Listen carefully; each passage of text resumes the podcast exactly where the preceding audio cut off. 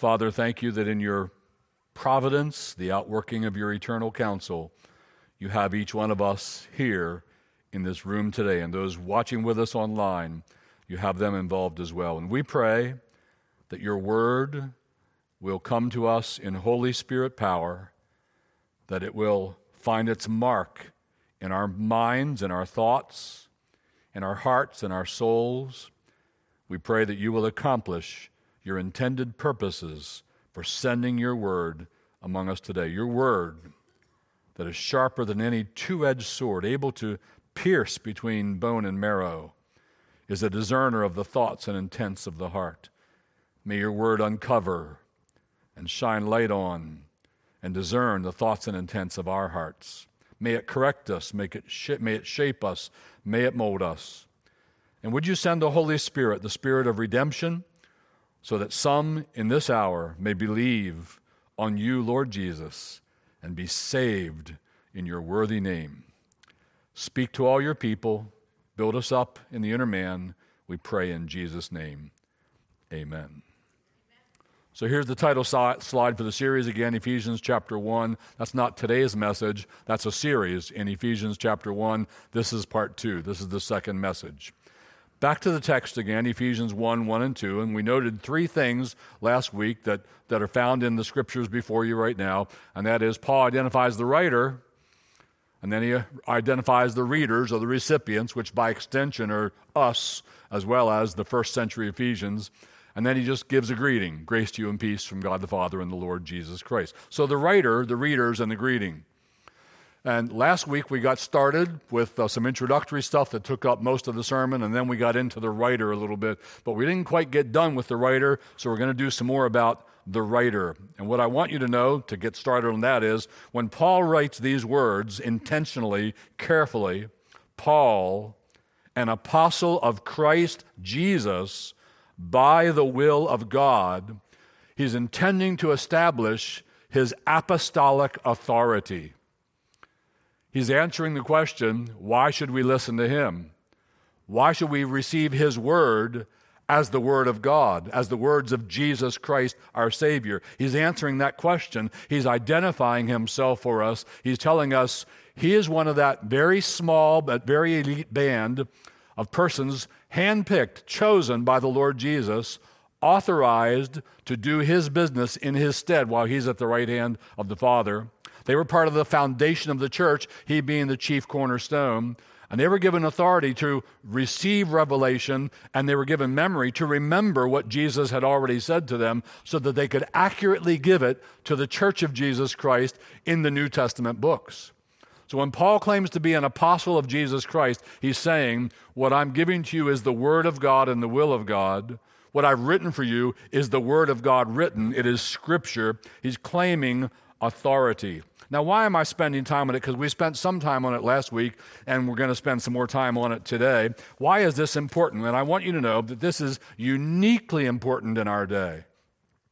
It is dramatically important in our day because right now, in our day, the church, I'm talking about Bible believing evangelical churches and seminaries and professors and leaders in those seminaries, the church is battling right now and there is, from my vantage point in that battle, an all out attack, a no holds bar assault being made upon the Apostle Paul. Which is really nothing new. The same was happening in his day. Read 2 Corinthians. And there were people in the Corinthian church saying, Paul, an apostle, he's an embarrassment. He doesn't speak with Greek oratory skills.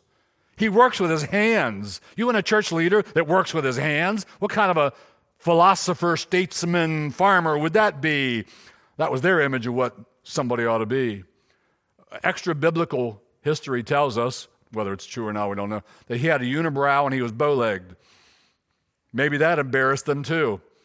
So the guy can't speak according to our Greek canons of speech. He's got a unibrow, for goodness sakes. It distracts me. I can't listen to him. He's bow legged, looks like a cowboy or something, but on a horse too long. They didn't like him, some of those in Corinth. And he wrote that epistle primarily to defend his apostolic position and authority. We have to do that same thing in our day. Why? What's going on? What are the issues? The issues are what certain people call the hard passages in Paul. There's about four or five of them. They're called the hard passages. This is where Paul stands diametrically opposed to movements in our culture right now. So, what do I mean by that? Well, for example, take the uh, LGBTQ plus sexual revolution and then go read Paul, and the whole revolution goes away. And Paul says it's one man who was born a man and is a man with one woman who's born, and they're married. And that's the only time when you do anything sexual, it's right there. Nothing else qualifies, nothing else is right. So that's kind of not real popular in our day. But the Bible says, preach the word in season and out of season, so we got to stand with, with Scripture. But also, it's not just the LGBTQ plus thing, it's also the gender confusion of our day, these days in which, these weird days in which, like no one in all of human history has ever done this till now. And all of a sudden, right now, we're multiplying genders. There's no end to how many genders they're imagining and multiplying. But Paul stands with Scripture and says, uh, excuse me, there are two. There are only two. Like, when are the adults in the conversation going to wake up and say, these poor kids that we're allowing to imagine this dumb stuff, why don't we just tell them all the truth? All right? It's biologically determined. So it's gender confusion. It's the LGBTQ plus, it's gender confusion, but it's also gender role confusion because Paul stands very firmly on the husband is the head of the home and he's supposed to be the leader in the home. Now, if you've gotten a bad taste of that because you had unbiblical, excessive, ungodly examples of that, I understand. But don't throw out the baby with the bathwater, please. Don't say, so I'm throwing out the whole thing. I'm throwing out. Please don't go there. Please say, all right, I recognize I had some bad bathwater. I got a bad wash. I got a bad taste. Throw out the dirty bathwater. Stick with the Apostle Paul when he tells us about gender roles, not only in the home, but also in the church. When he tells us in Scripture very plainly that those who are preaching are supposed to be male. By the way, if that's hard for you, just remember most males in the church aren't preaching. Only one or two of the males in the church are preaching. So you can pretty much do anything a male can, anything most males can do in the church. And only the males are supposed to be the pastors, the elders, or the overseers. And there's only seven of those in a church of what are we, 350 or 400, if everybody showed up one day. So, uh, so really, there's very little restriction placed on women compared to the same place that most men are in. But some people in our day are having a real hard time with Paul and LGBTQ plus and gender confusion and gender role confusion. And here's what they're doing. There are several ways they're approaching this. Here's how we approach this. Here's how I approach this. And I hope, and we as a church do, and I hope you will too. If you're not here, I hope maybe I can nudge you here. And that is, we believe that everything we have in Scripture including all the writings, every verse, every word, every dot over every I that the Apostle Paul has written for us, is the Word of God. We are to receive it as such, bow before it, believe it, and act upon it. So that's our position. That's this preacher's position. But there are other positions right now in our day in evangelicalism. And if you're only hearing this message, not watching, I'm making air quotes around evangelical because it means just about nothing anymore. It's really become hard to define. But there are others who say, well, I accept some parts of Paul, but not others. That's, that's a rage right now. I mean, fortunes are being made by writing books to say that. They've been saying that for 40 years. I read books about this 40 years ago. I reread, just glanced through uh, two of them yesterday. So this is nothing brand new, but they're saying, I accept Paul, like in Galatians 3.28, where he says there's neither male nor female. They say, ah, that, this is their new hermeneutic. This is their new method of Bible interpretation, which is bogus. They say, ah, that has to become the guiding principle. So anything else Paul ever says that makes it look like there are gender role distinctions in the home or in the church, either Paul was wrong or we have to reinterpret and we've got him wrong.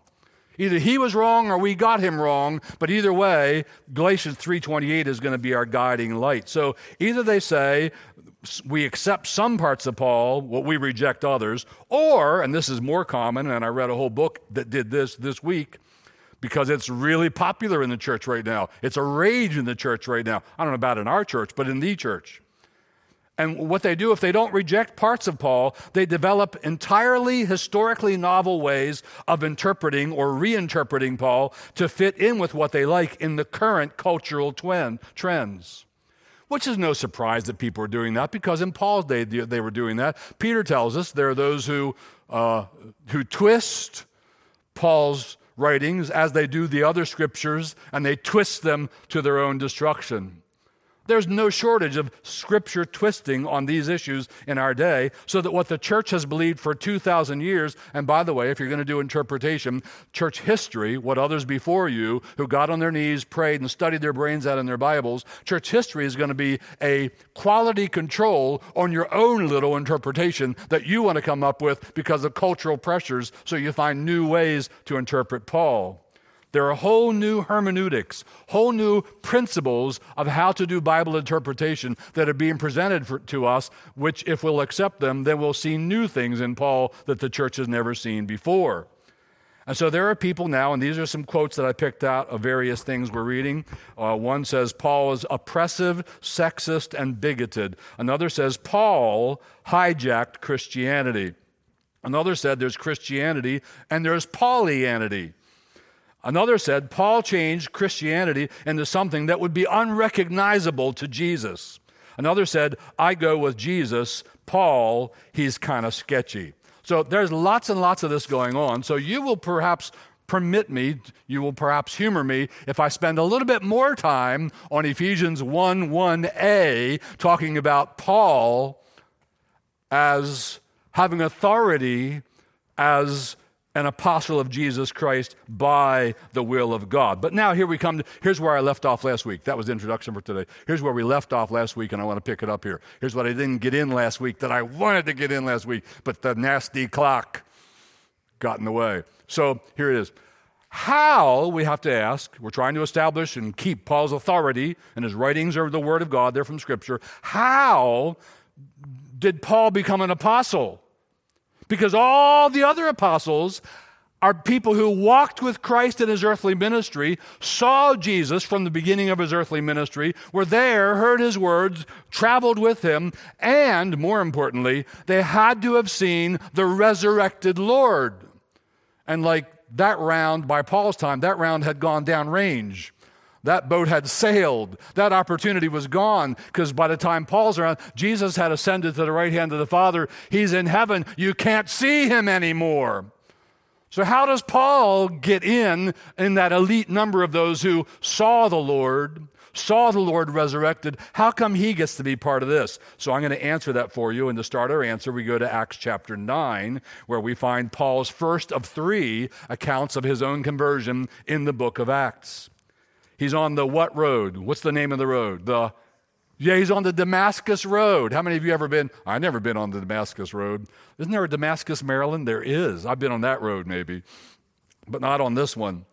And we find Paul on the Damascus Road just having a great time. Every day is a wonderful day because every day he's persecuting Christians, chaining them, locking them up, dragging them out of their homes, putting them before the magistrate, threatening them. So we read, for example, he introduces himself in this way, or Luke talks about him, Acts 9 1.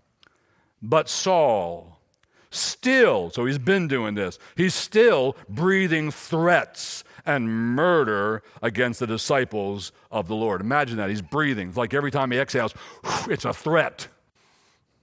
Every time he breathes, it's murder. I'm going to kill you, Christians. That's Paul. That, that was his daily disposition. That was his constant activity. That was his passion, his occupation, his obsession. He was definitely not an apostle in Acts chapter 9 and verse 1. But then what happens? Well, suddenly Jesus appears to him in mercy and in grace. He, he, he saw Jesus as a bright light. How fitting is that? the brilliancy of the light of, of the second person of the Godhead, Jesus Christ. And the bright light appeared to him, and he was blinded by it, and he didn't know what was going on. And so he talked, you know, like, Who are you? And, and the Lord Jesus basically answers this is my paraphrase I'm Jesus, the one you're persecuting, dummy. And guess what? You now believe on me, and you not only believe on me, but I'm appointing you as one of my apostles. You're going to preach the gospel to the Gentiles. Well, I'm getting ahead of myself. Let's read that. Acts 9 15 a man named Ananias was sent to visit Paul in town. Paul's still blinded, and Ananias goes to explain to Paul what's going on. And here's what he says, Acts 9:15. But the Lord said to him, to Ananias, "Go." Ananias is like, "I'm not going to talk to that dude. Uh uh-uh, uh, no way. Lord says, It's okay, I got this, go. Now, watch this. These are important words. For he is, Paul is, he is a chosen instrument of mine to carry my name, to pick up with his hands and carry, that's what that Greek word means, to carry my name before the Gentiles and kings and the children of Israel. So, how did Paul become an apostle? He's like, he's late to the game. How did he get in? Because Jesus appeared and Jesus spoke to Ananias and said, Paul is a, now watch the terms, a chosen instrument. He's chosen. That's the word that elsewhere in the Bible is always translated elected, elect, elect, elect, or chosen, chosen, chosen. And this is always used of divine choice. Jesus is saying, you know how I chose the other 12 and one of them abdicated? They've replaced him with Matthias. But you know how I chose them? I'm now choosing this one. In other words, he's not going to be an apostle, little a, an apostle of the churches. No, he's going to be an apostle of Christ Jesus. He's my apostle. I'm choosing him. He's a chosen instrument. The word instrument is skeuos, it's a Greek word that means a clay pot. He's just a clay pot. He's not the deal. I'm the deal, Jesus says. Jesus says, I'm just going to put my glory in him. I'm going to put my gospel in him. He's a clay pot, and he's going to carry my gospel around to kings and to Gentiles and to the children of Israel. And that's the third thing we have to note. He's, he's a chosen instrument to carry my name to Gentiles and so on. Now, what is that if not an apostle? Someone Jesus Christ specifically chose, directly chose, immediately chose put his truth inside of that clay pot, and then said, Now go, I'm authorizing you, go preach to them and to them and to them and to them. So Acts 9:15 is very important. It begins to show us how Paul got into that very elite group and how he can therefore truly say, "I'm an apostle of Christ Jesus." But this is important enough. Don't don't think, "All right, he's spending all his time on apostle." Crying out loud, I already believe Paul's an apostle. Move on, man. No, I, this is a big battle in the church right now. Do we really go by Paul's words or can we throw some of them out? Can we get our exacto knife and cut some of them out? Say, I don't like that part, but I like this part. It's like a daisy. I love him, I don't. I love him, I don't. Depending on which verse you're in. Can we do that? Or can we radically reinterpret in ways unknown to 2,000 years of church history the hard passages by the Apostle Paul? Or do we just bow before them in their plain sense and obvious meaning? So that's why this is important. Can we trust Paul? Let's go a step further in how Paul is the legitimate apostle. 1 Corinthians 15, 8. Now, what's 1 Corinthians 15 famous for? Come on, what is it? What's the subject? One word, it's a big long word. Thank you, resurrection. It's got a bunch of R's in it, okay? So, Chapter 15 is about the resurrection. Some of the Corinthians were saying there is no resurrection. And Paul's arguing, oh, yeah, there's definitely a resurrection. And Jesus Christ rose from the dead, and he appeared, and he appeared, and he appeared, and he appeared. And now we come to this verse, 1 Corinthians 15 8. Last of all. That at the very least means Paul was the last one in that time period who ever saw Jesus. But I tend to think, can't prove this, I tend to think he means and nobody else is going to see Jesus till he comes. So think about that. But he says, last of all, at least out of all the people who saw him close to the time of his death, burial, and resurrection, note the next words as to one untimely born, he appeared also to me. That phrase as to one untimely born is all one Greek word. It's ek, meaning from, and trauma, meaning it was from a trauma. In other words, he's saying, I was born into the apostleship. I was born into that Greek, into that group in a very traumatic way. I had an trauma experience. Now, it, that means more than that. So, in that day, it was commonly used for, let's say you have the, the Old Testament speaks of this kind of thing. Two men are fighting. There's a woman great with child. They slam into her. It does harm. The baby comes out. It may live, it may not live. In that day, more likely, maybe not. And so it's a terrible situation, and they would call that an ectrauma. That was a traumatic birth. But it was also used in this way. Let's say somebody goes late, right? So they're nine months. They knew what nine months was then. They knew how long pregnancies last. So somebody's going late, right? Like she's in the nine and a half months. By the way, just footnote, you have to know this for this to make sense. So uh, why do we have babies at nine months? Why not later? Like humans take a ton of development. We keep, girls keep developing until they're what, 21, and guys till they're 90. Right? We're a little slow the game there, but girls get it pretty fast, right? So it takes us a while to develop. Most of our development is done outside the womb. So far as I know, I could be wrong on this, no other mammal, we're kind of mammals, no other mammal is like that. They do most of their developing in the womb and then they pop out, and a horse can walk or immediately, right? A little deer can kind of uh, walk, not a baby. We have a lot, we have a ton of developing to do, especially in the brain. So, why are we born at nine months? Because if you left it in there longer, you'd never get it out. That's why. That's as big as a baby can get, and you're going to get it out. So, babies are born at nine months. That's the way God set that whole thing up. So, Paul's saying sometimes in his day, there would be a traumatic birth. It went beyond nine months. That kid is big. We're having a real hard time getting that baby out and keeping everybody alive. That's a traumatic birth. So, I think Paul may be referring to several things here. One is the fact that I was on the Damascus Road, I was minding my own business, persecuting Christians and having a great time of it, and all of a sudden, this trauma, this light, I was blinded. I went to town, a guy's talking to me. He says, You're a believer.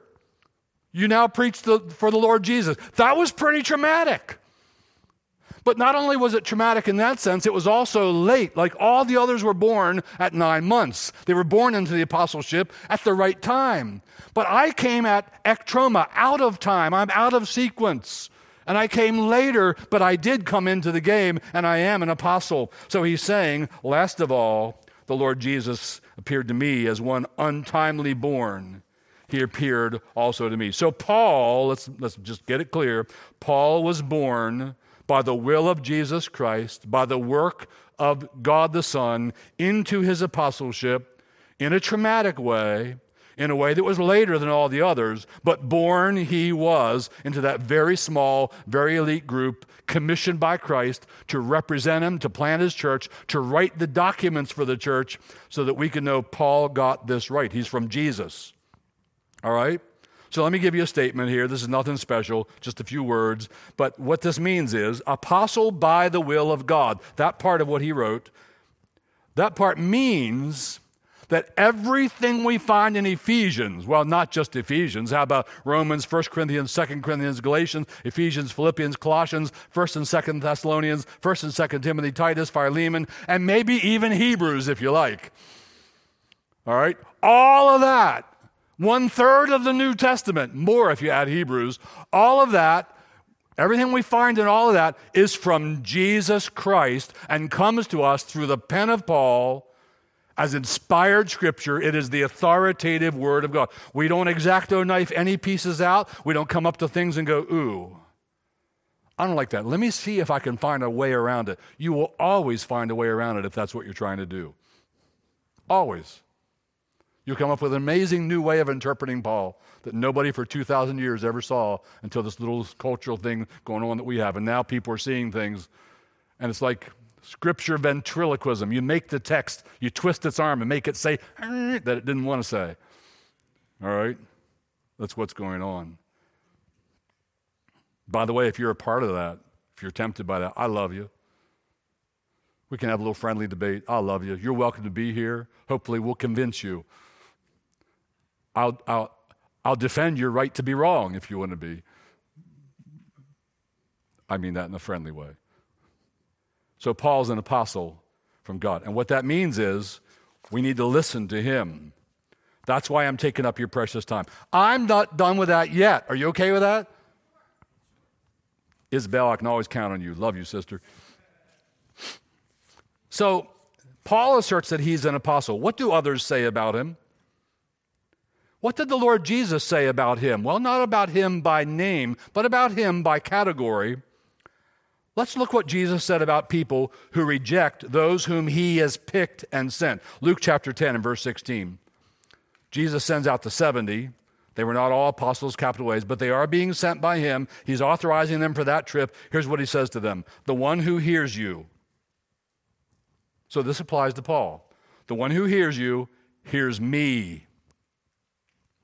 And the one who rejects you rejects me. If you're thinking about cutting a piece out of Paul, if you're thinking about radically reinterpreting Paul, I just want to caution you. What it looks like to me is you're about to reject some of what Paul got from Jesus and gives to the church. Just please, please consider that. And the one who rejects me rejects him who sent me. It's a serious thing to start messing with Scripture. You know where it ends up? You think, well, I can just take this one step and I'll take out this verse from Paul that I don't like. Pretty soon, you're going to lose your whole Bible, you're going to lose your whole faith, you're going to be an apostate, and you're going to wind up in all kinds of moral mess. It never stops right there, friend. Don't think I can just take this one step. No, it's the first step, and it is a slippery slope. Don't start down that slope. That's my counsel to you. What did Peter say about Paul and Paul's writings? This is good. Because if you're going to throw out Paul, you're going to have to throw out Peter too. By the way, you also have to throw out Luke, because Luke worked with Paul and he liked Paul and wrote about Paul. You're also going to have to throw out all of John's epistles because Peter liked John and Peter liked Paul. And if Paul's bad, they're all wrong. So you're left with a very small Bible if you start taking out pieces of Paul. But let's see what Peter said about Paul. 2 Peter 3 15 and 16. He says, And count the patience of our Lord. He hasn't returned yet. Count that as salvation. Just as our beloved brother Paul also wrote to you according to the wisdom given him. As an apostle, Jesus gives him wisdom. What he writes is wisdom given to him. What he writes about gender is God's wisdom given to him. What he writes about gender roles, God's what he writes about human sexuality, God's wisdom given to him, says Peter. According to the wisdom, as he does in all his letters. So there you got Romans, 1 Corinthians, 2 Corinthians, and all the way down to maybe Hebrews. They're all covered by this. They're all, Peter says, uh, the Lord's giving him that wisdom as he does in all his letters when he speaks in them of these matters. Then here's what Peter adds there are some things in them that are hard to understand. Amen? Anybody ever struggled with a passage in Paul? I, I want to say, Peter, uh, you know, the, the pot calling the kettle black here. I got some issues with you too, brother. But there are some things in them that are hard to understand, which the ignorant and unstable twist. They come up with sneaky new hermeneutics that aren't logical, that are fallacious, that aren't the way the church has handled Scripture responsibly for 2,000 years, that aren't a continuation of the long, time worn, time proven grammatical, historical, contextual interpretation of the Word of God, using all of church history as a quality control so I don't come up with something novel because of the pressures of my age. The unstable, the ignorant and unstable twist to their own destruction. They're like Elvis, they're doing the twist with Scripture as and then look how he ends it. As they do the other scriptures. What's he saying about Paul's writings? All of them. They're scripture, the graphe, the writings, the sacred writings that are believed to be the Word of God. Paul was put on a level with Jeremiah, with Ezekiel, with, with Lamentations written by Jeremiah, with Genesis and Exodus, Leviticus, all the way down to Malachi. The scriptures and what Paul writes in all of his letters, they're scripture. This is what others said about Paul. And you want to know what Paul said about himself? What was his own? Was he aware, I am giving out the word of God? Or did he just think he's writing a letter? Now, this is interesting. Let's look at a few places. We'll dip in at 1 Corinthians 14. Are you all hanging with me? You look like you are. Thank you. a lot of thinking in this one, huh? 1 Corinthians 14. Paul had some opposition in the church in Corinth. He's actually teaching on gender roles in corporate worship at the moment of this verse, and he is anticipating some pushback in the church some of those who didn't like him as an apostle anyway. So here's what he says to them Or was it from you that the word of God came? Hint, hint, it wasn't. The word of God came from me, he's saying. It wasn't from you. And then he says, Or are you the only one it has reached? If you think it's reached you, you think you're the only one? You don't think that's come to me? If anyone thinks that he is a prophet or spiritual, then here's what a prophet or a spiritual person would do he should acknowledge that the things I am writing to you are a command of the Lord. Paul, could you please restate that more clearly? The things I'm writing to you are a command of the Lord. You can't get your exacto knife and say, I don't like that part. It's not culturally cool right now. I'm just going to cut that one out, and toss it. And if you've gotten some bad bathwater from some, you know, overwielding, domineering, dumb dude, don't throw out the baby with the bathwater. Don't start looking for ways to get around Paul. Because Paul says, if you think you're spiritual, you should acknowledge that the things I'm writing to you are a command of the Lord. If people don't acknowledge that, they are therefore not what? Spiritual, not prophets of the Lord. And then I love the way he closes, like Paul can be a little cheeky sometimes. If anyone does not recognize this, he is not recognized. So somebody says, I'm going to throw out 1 Timothy 2. You're not recognized. Somebody says, I don't like what's in Ephesians 5 about husbands and wives. You're not recognized. You don't get the floor in the church of Jesus Christ. You don't get to do the talking. Oh, they are doing the talking. The books are flying, the money's being made. But they don't really get to talk in the church of Jesus Christ as far as Paul is concerned. So that's how others thought of Paul, the Lord Jesus and Peter. And that's how Paul thought of himself. Let me give you a little bit more, like I'm heaping upon heaping, because it's important right now. 1 Corinthians 2:13 look at what Paul says he's writing scripture for them and he says these things the stuff I'm talking about we also speak and our very words not in words which man's wisdom teaches in other words Christ didn't give me an idea but I'm putting it in my words and because it's my words maybe some of them are wrong that's one of the theories going around. No, no, no. Paul says, These things we speak, the very words are not according to my wisdom, but they're words which the Holy Spirit teaches. The words I'm writing to you in 1 Corinthians are Holy Spirit inspired words. They're Holy Spirit taught words. Again, notice what he says to Timothy, 1 Timothy 1.13. Timothy, follow the pattern of the sound words. I don't know why they translate it sound. I, I like that. I dig it. Sound words. But the word is hugiaino. It's hygienic. It means they cleanse. These words cleanse you. These words make the people of God holy and pure. And Timothy, I want you to follow the pattern of the cleansing sound words that you have heard from me. Well, Paul doesn't say, now look, I'm just a guy, so probably half of what I said is wrong. You have to pick through and sort it out for you. No, no, no. The words you heard from me, Timothy, you follow in the faith and love that are in Christ Jesus. My words are going to lead you in the faith and love that's in Christ Jesus. And then finally, just a really good summary for Paul's view of himself 2 Corinthians 11 5. he says, For I suppose I was not a whit. I don't even know what a whit is. What's a whit? I never looked that one up. It just struck me in the pulpit in the early service, so here it is again in this service. He says, I suppose I was not a whit behind the very chiefest apostles. Even though he came late, even though he was born out of time, even though he was born from a trauma, even though he missed the bus and got on the bus a little bit later, he says, I just want you to know I'm not behind Peter. You would be the chiefest of the apostles. I'm not behind James. I'm, I'm not behind Matthew. I'm not behind John. I'm not one bit less than they are. I am an apostle like they are. That's what Paul's saying. I'm not an apostle, little a, apostle of the churches. I'm an apostle like Peter's an apostle. I'm an apostle like John is an apostle. You see, I'm not one whit behind them. Okay, I think you're getting the point. Pastor Steve, you're all worked up about this. It's okay. We're not, we we're not X-Acto knifing our Bibles. Well, there's a lot of that going on in the land, and part of my duty as a shepherd is to watch, right? I'm supposed to watch what's on the horizon coming our way. Oh, I know what's on the horizon. In fact, they're on my, I'm reading them, some of them, so I can know. Here's what's coming, and here's what probably some of you are reading. And I just want you to know there's, some of those books, there's such a lack of logic.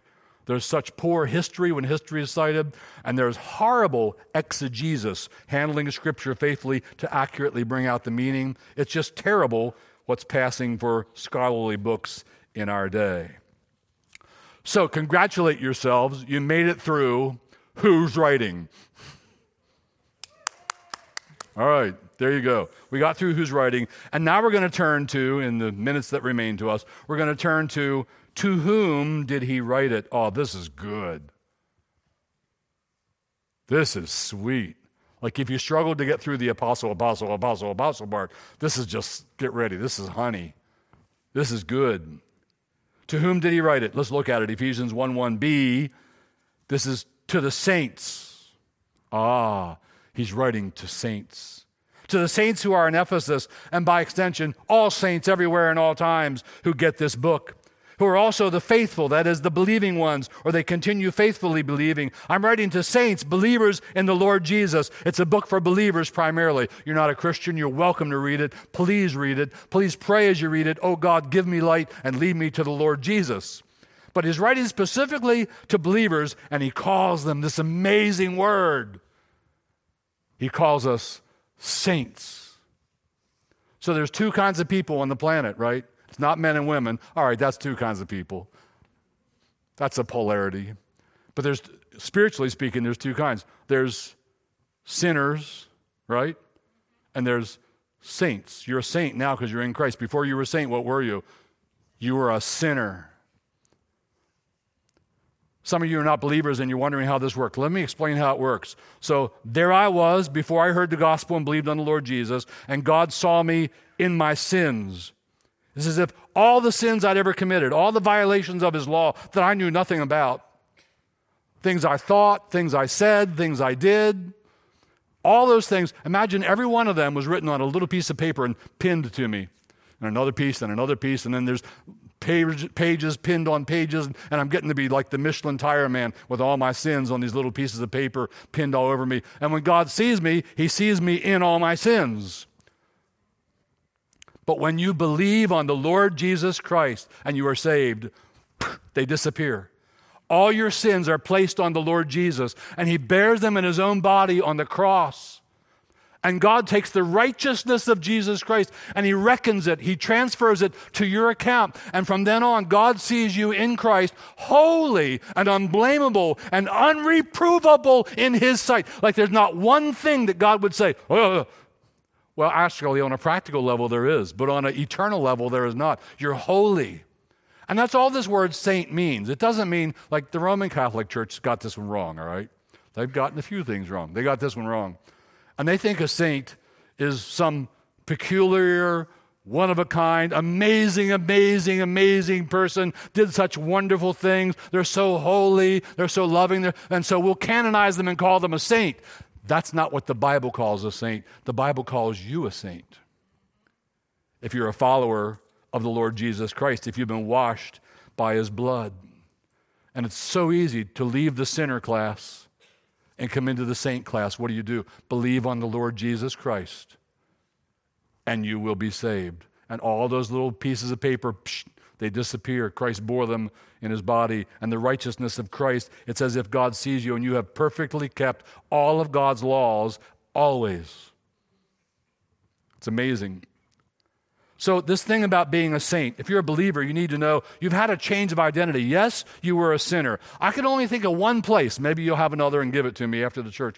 But I can only think of one place where a believer is still called a sinner. But we're called saint, saint, saint, saint, saint, saint everywhere. You know where the one is where a believer is still called a sinner? It's Paul. He says, um, Christ came to save sinners of whom I am, present tense, chief, because I persecuted the church of Christ. Paul says, I am identifying as a sinner. But everywhere else I can think of in the New Testament, you're a saint, you're a saint, you're a saint, you're a saint. Now that's important. Don't be going around all the time like, well, I'm a sinner. I'm such a lousy Christian. I'm just a sinner. I'm just a sinner. That's going to be a self fulfilling prophecy. Don't look in the mirror and see sinner. Look in the mirror and see saint. See yourself as God sees you. See yourself as you are in Jesus Christ. Maybe you should all start calling each other. There's St. Aaron and St. Alyssa next to him, and there's St. Jim in the front row, and we're all here. All right, maybe we should start calling each other saint and make the point. But we're all saints in the Lord Jesus. Now, I want to do one thing. I want to just hopefully tease you so you'll come again next week and maybe bring a friend. I want to show you what we're into next week. So we've seen Paul's who, who's the writer, who are the readers, what's the greeting? The greeting is, I should put it up there, Ephesians 1 2, grace to you. What's this letter going to be about? It's about grace, God's unmerited favor coming to you in the Word of God. And from that grace, you get peace. Paul wants you to have grace and peace. And then he starts into chapter 1, verses 3 through 14, is one humongous run on sentence of 202 words, numerous relative clauses and phrases. And man, some people have even written like it's a, it's a horrible sentence. No, it's an amazing sentence. But it is a run on sentence. So if you're in English 101, you get graded down for a run on sentence. Open up your Bible to Ephesians 1 they'll probably say, when you can write a run on sentence like that one, all right, you'll be okay. But it's a long run on sentence, and notice how it starts. Uh, it's about our spiritual blessings in Christ Jesus, 1 3 through 14. Let's look at Ephesians 1 3. Blessed, here's where we're starting next week, Lord willing. Blessed be the God and Father of our Lord Jesus Christ. Why? Why is He so blessed to us? Who has blessed us in Christ with every spiritual blessing in the heavenly places. You're a saint who is blessed with every spiritual blessing in the heavenly places. And then he's going to give us some examples. Let's just go to the next slide, please, slide, ma'am. And we're going to see seven reasons why we're so blessed. This is where we'll start next week. I have no idea how long we'll spend on each one. We'll see. We are blessed because we are, verse 4, chosen before the foundation of the world that we should be holy in Him. That's coming. We are blessed because, verse 5, we are predestined by God for adoption unto Himself. We are blessed because, verse 7, we're redeemed through Christ's blood and forgiven our trespasses. We're blessed because, verse 8, He has made us to know the mystery of His will to unite all things in Christ. We are blessed because, verse 11, we're given an inheritance among the saints. We're blessed in verse 11 again because he predestined us according to his purpose that we might be to his praise. We're blessed because, verse 13, he has sealed us with his Holy Spirit, the guarantee of our inheritance. So Paul gives us, he says, You're blessed with amazing spiritual blessings in the heavenly places. Oh, what are they? Here's seven. And he pours those seven onto the page. It's going to be amazing seven to work through. So that's where we're going next time. Will you come? All right, bring some friends. Let me recap. This is not on the slide, slide man. You're done. Good job. So, what was this message about? Number one, my recap. Number one, I hope you will accept the Apostle Paul as an apostle of Christ Jesus, and therefore his writings as from God and absolutely authoritative in your life. And I hope you won't resort to sneaky, little interpretive messages that make Paul wind up saying something he never said. Number two, please understand that in Christ you are a saint. Cultivate that identity. Rejoice in that. Delight yourself in that. Hard to believe, isn't it? You know how we say sometimes in common parlance, oh, thanks, man, you're a saint. So, best as I can recall, in 46 years of marriage, Debbie has never once called me. She's never said, You're a saint there's hope. Maybe we'll live another 20 years and I'll get her to call me a saint someday. But I'm a saint, whether she calls me that or not. By the grace of God, cultivate that identity. Accept Paul's writings as the Word of God. Understand that in Christ you're a saint. And the third thing this message has been going at, however briefly, is we're starting to understand in Christ you're so blessed. You're so blessed. We're the most blessed people on the planet. Say, no, I'd be blessed if I had a Tesla. Pity the guy who has the Tesla and doesn't have Christ. I'd really be blessed if I if I have a Tesla, but I'd be blessed if I had a Lucid. I really want a Lucid. They're only what, 160,000 bucks or something? That's all. I'd really be blessed if I had a No, no, no. Pity the guy that has a Lucid and doesn't have the Lord Jesus Christ. You're blessed. Walking. No car, walking. There should be a bounce in your step and a gleam in your eye because you're in Christ. That's what Paul wants to impress upon us. We're going to look at it next week. Let's bow and pray together. Father, thank you for this time in your presence and gathered with the saints and our friends who are with us.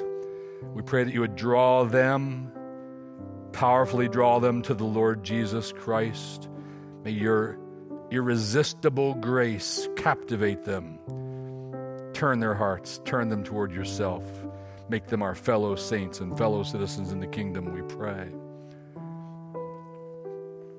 And Father, we pray that you would that you would protect our church from the kinds of battles many churches are having right now over Paul and the so-called hard passages. Would you protect our church from all that that we may continue to accept Paul's writings as we do Peter's and James and John and Matthew and Mark and Luke as your word. May your word reign with clarity and power in our lives and in our church. We pray in the name of Jesus. Amen. Hey, some, some of you might have had a real hard time with this message because maybe you are tending in some of those cultural directions and I just want you to know I love you. I care for you. I'm not trying to drive you away. I'd rather drive you to me so we can talk. So, you want to talk to a pastor, or you just maybe this message leaves you, you want to talk to a pastor for some reason to know more about Christ or to know more about how to follow him better.